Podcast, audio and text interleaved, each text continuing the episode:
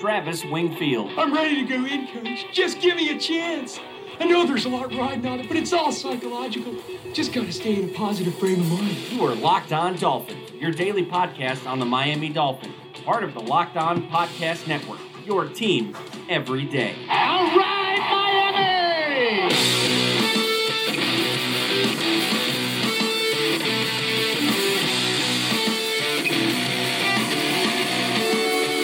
What's up, Dolphin fans? Welcome into the Wednesday, May the 16th edition of the Locked On Dolphins podcast. I am your host, Travis Wingfield, and I'm here to bring you your daily dose of Miami Dolphins football. And on today's show, we examine the players Miami can least afford to lose to injury in 2018. We go back to 2016 and touch on the applications we can apply to this year's offense. And it is softball season once again. But first, before any of that, I have to remind you guys go ahead and subscribe to the podcast on Apple Podcasts. Leave us a rating, leave us a review, give me a follow on Twitter. Voted the best follow on Dolphins Twitter by my peers at Wingfield NFL, and follow the show at Locked On Fins. Check out lockedondolphins.com. We have the Ryan Tannehill charting project fully underway. We have a new piece up right now. We're going to talk about that on the podcast today, talking about players Dolphins can least afford to lose to injury, as well as a charting project coming from Kevin Dern in the very near future. I am very excited about that. And then last but not least, the other Locked On Sports family of podcasts, like the Locked On Heat podcast and Locked On NFL podcast for all the local and national coverage of your favorite teams. Let's go ahead and get right into it. That's another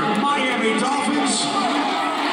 So, as you guys know, I'm going back over the 2016 season and trying to make applications from that year's offense to what we're going to see this year. And it is the dead season, it's the dead period of the football calendar. So, that's why we're going back into the old stuff, finding projects and finding series to get into. And I've got more of those coming down the line. The Tannehill one will be complete hopefully by the end of this month. And then we'll get into the Know the Enemy series, talking about all the 13 opponents the Dolphins will play in 2018. But these projects have a place for going into 2018 just because you can really start to apply some of the principles from the 2016 offense to what we should see this year. And although that roster was different in its makeup in terms of having a lot less depth and having guys that are really the focal points of that group compared to this year's ball distribution offense, you can see some of the same principles from route concepts, from personnel groupings, and the way Ryan Tannehill will be expected to perform in 2018. I think that those applications, again, to use that word, really apply themselves when you look at the early season of 2016 or the early part of the season. And the reason I bring it up is because early on, like I said in the previous few podcasts, they were shotgun based, 11 personnel.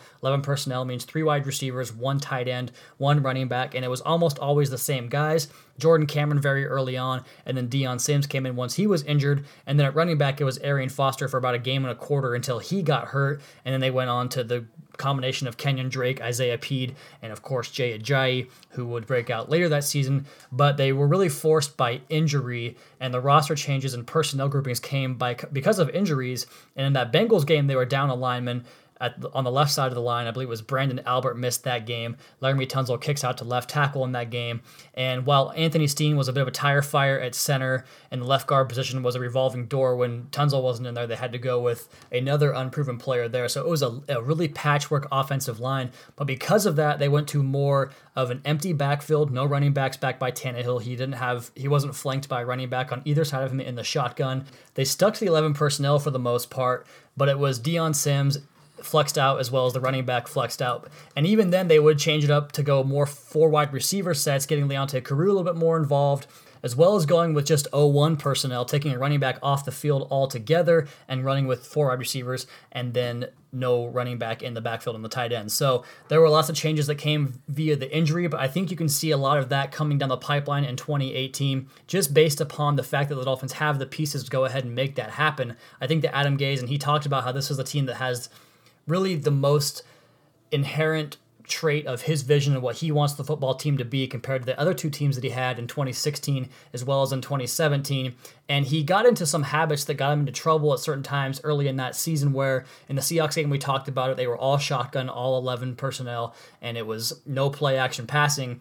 And then the last drive of the game, they start off the, the final drive or the drive before the final drive when they actually scored the touchdown to go ahead before the defense gave the lead back. On that drive, they open with two plays under center, play action passing, and Ryan Tannehill got hot and led them down the field for a touchdown drive. And then you go to the Cleveland game, he throws a, a bad pick on the very first play of the game, or the very first throw of the game. He throws another pick later on that wasn't his fault, but it gets returned for a touchdown. And then he becomes a run heavy based offense with play action principles, and Ryan Tannehill dazzled in that aspect as well. You go to the Cincinnati game, injuries force him into a new plan there. So I think that Adam Gase maybe had to do some learning early on. And this is a 38 year old head coach when we first got him. So you expect those growing pains. Obviously, the NFL and its fans aren't always willing to take those growing pains or willing to show the patience for that. And you guys are certainly validated in that just based off what the Dolphins have been in recent memory over the last couple of decades or the better part of the last couple of decades. But you can just see where those changes made improvements for the Dolphins, both from Adam Gase listening to Ryan Tannehill make suggestions coming over to the sideline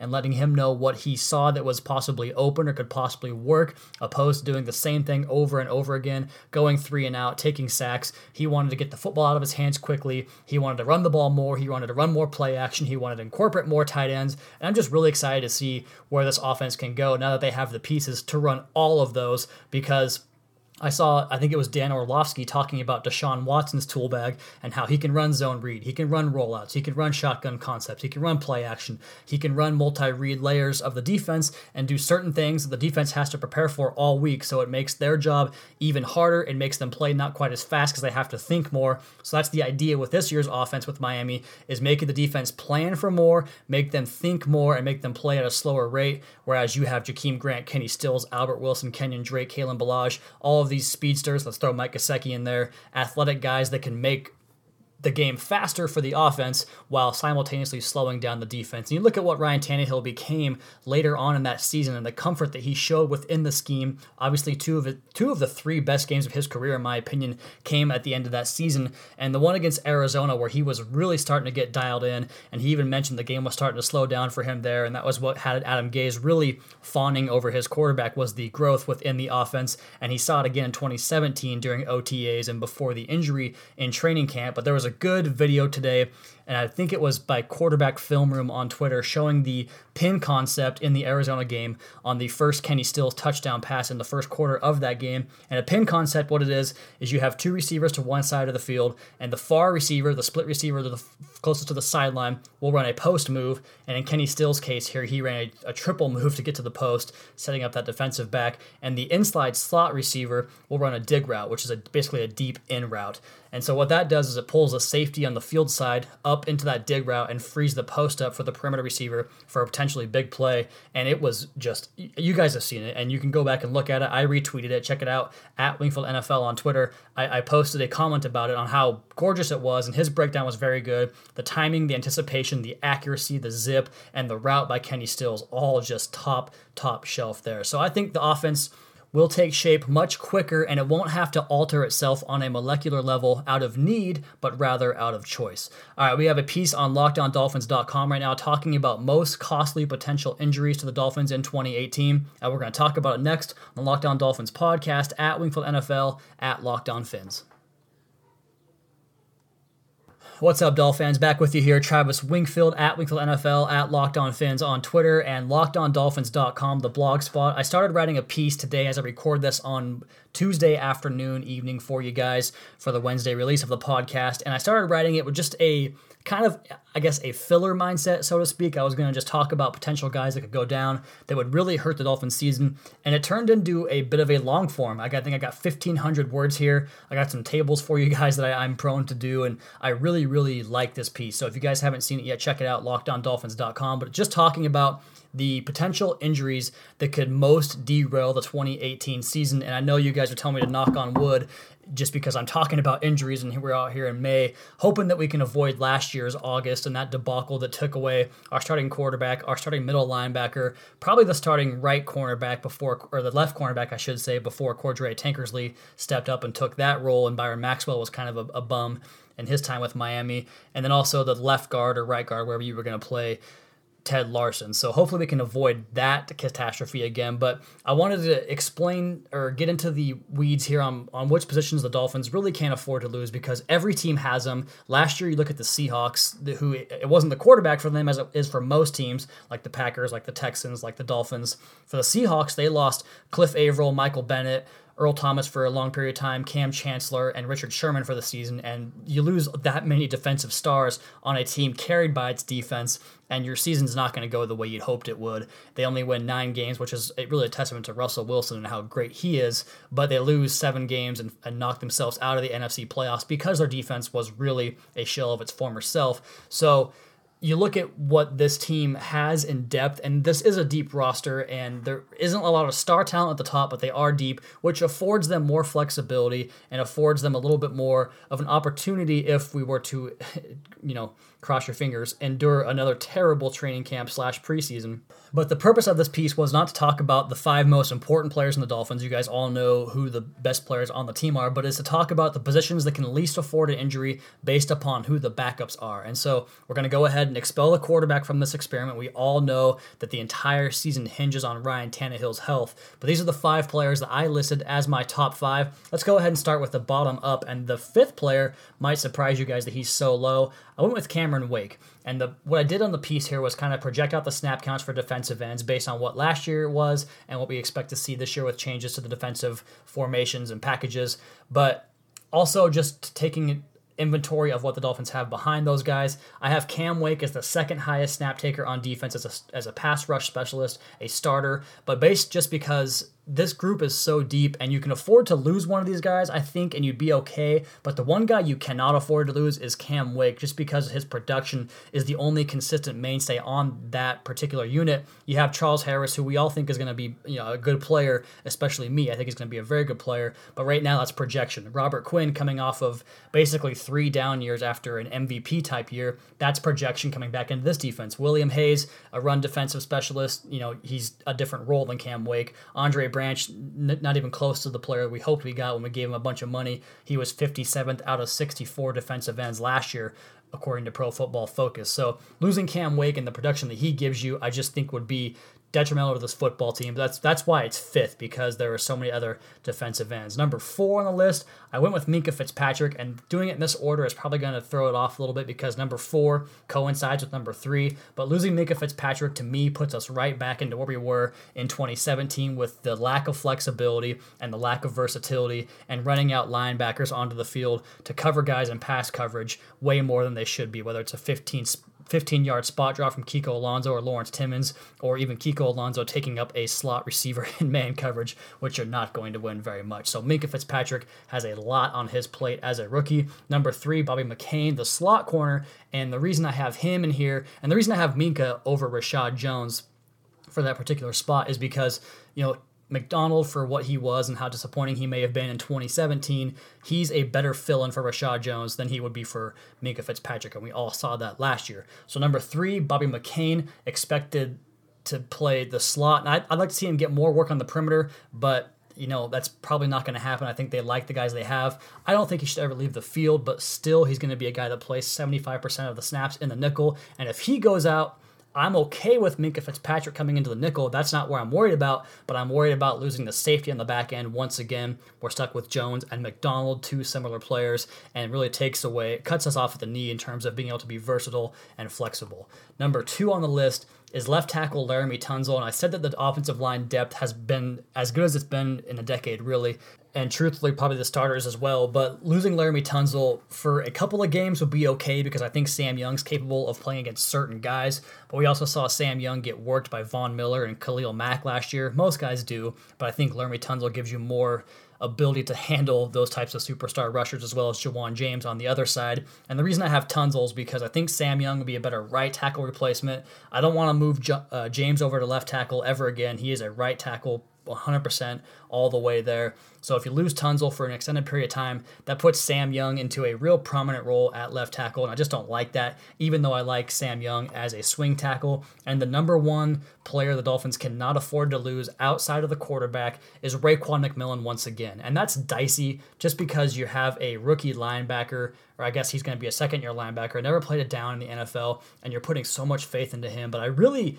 really raised my level of expectations for him after that Pete Thamel piece on Yahoo talking about how much the Dolphins just were enamored with him both while he was at Ohio State and while he was in camp last summer. And they just, he kept getting promoted and, and taking on new jobs and doing more and more in camp. And then he gets hurt on a fluke play in preseason. But the reason I have him up here is because I have him down for 1,000 snaps based on a 1,000 snap year for the defense. So 100% of the snaps never leaves the field. And without him, you elevate Kiko Alonso into that role. You elevate Jerome Baker into a more prominent role. And then you get one of the guys that basically is there for depth, whether it's Terrence Garvin, Chase Allen, Stephone Anthony, maybe even Quentin Poling, whoever it might be, gets elevated into a more prominent role as well as a I guess a primary backup, a guy that gets onto the field for sub packages and, and rotation as well. So Losing McMillan would just be a death blow to the linebacker group, something that I don't want to see again. We've seen it too many times, time and time again over the last few years. So hopefully McMillan stays healthy and this linebacker crew stays good to go. So that's Raekwon McMillan number one, Laremy Tunsil number two, Bobby McCain number three, Minkah Fitzpatrick number four, and Cameron Wake number five, with Ryan Tannehill obviously the cherry on top of all that. But beyond that, there really isn't a lot that I'm worried about. I love the depth at wide receiver. Obviously, Jarvis Landry's gone, but with Albert Wilson, Jakeem Grant getting more work, and Danny Amendola, I think that you're going to be fine there, even if you have DeVante Parker suffering his annual injury. Offensive line, very good and very deep. I like Ted Larsen as a backup. Jake Brendel, I feel okay about in a pinch beyond the stars we have up front. And then at running back, I feel even like if if Kenny Drake got injured injured for a short period of time, we could survive that with Frank Gore filling in and Kalen Ballage hopefully getting more acclimated as the year goes along. Defensive tackle doesn't really rely solely on one player anymore, and Ndamukong Suh I'm not going to say his loss is a good thing. It's not. But if you lose one player, if it was Ndamukong Suh last year, that meant a lot of trouble. But now, hopefully, with Vincent Taylor getting back into the fold more and Akeem Spence getting into the fold, you, are not at big of risk for losing one guy and just decimating the entire group. And then at corner, hopefully a little bit deeper with Tony Lippett, even though we talked to Ian Wharton yesterday and he doesn't feel great about him returning from the Achilles. So that's my list. It's unlocked on lockedondolphins.com if you guys want to read more. I have projected snap counts, PFF grades, and I wrote up even more on why I picked these guys. So check that out right now.